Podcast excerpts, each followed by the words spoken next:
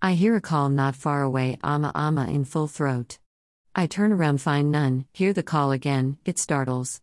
I get little shaken as the voice sounds gruff with an unusual drawl. Oh.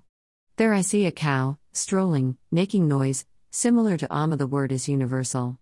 It is ama in our region, Ma in the Western. The syllable Ma allows no more extensions. Ama being an embodiment of love, grace, more of compassion, pronouncing itself place one in bliss.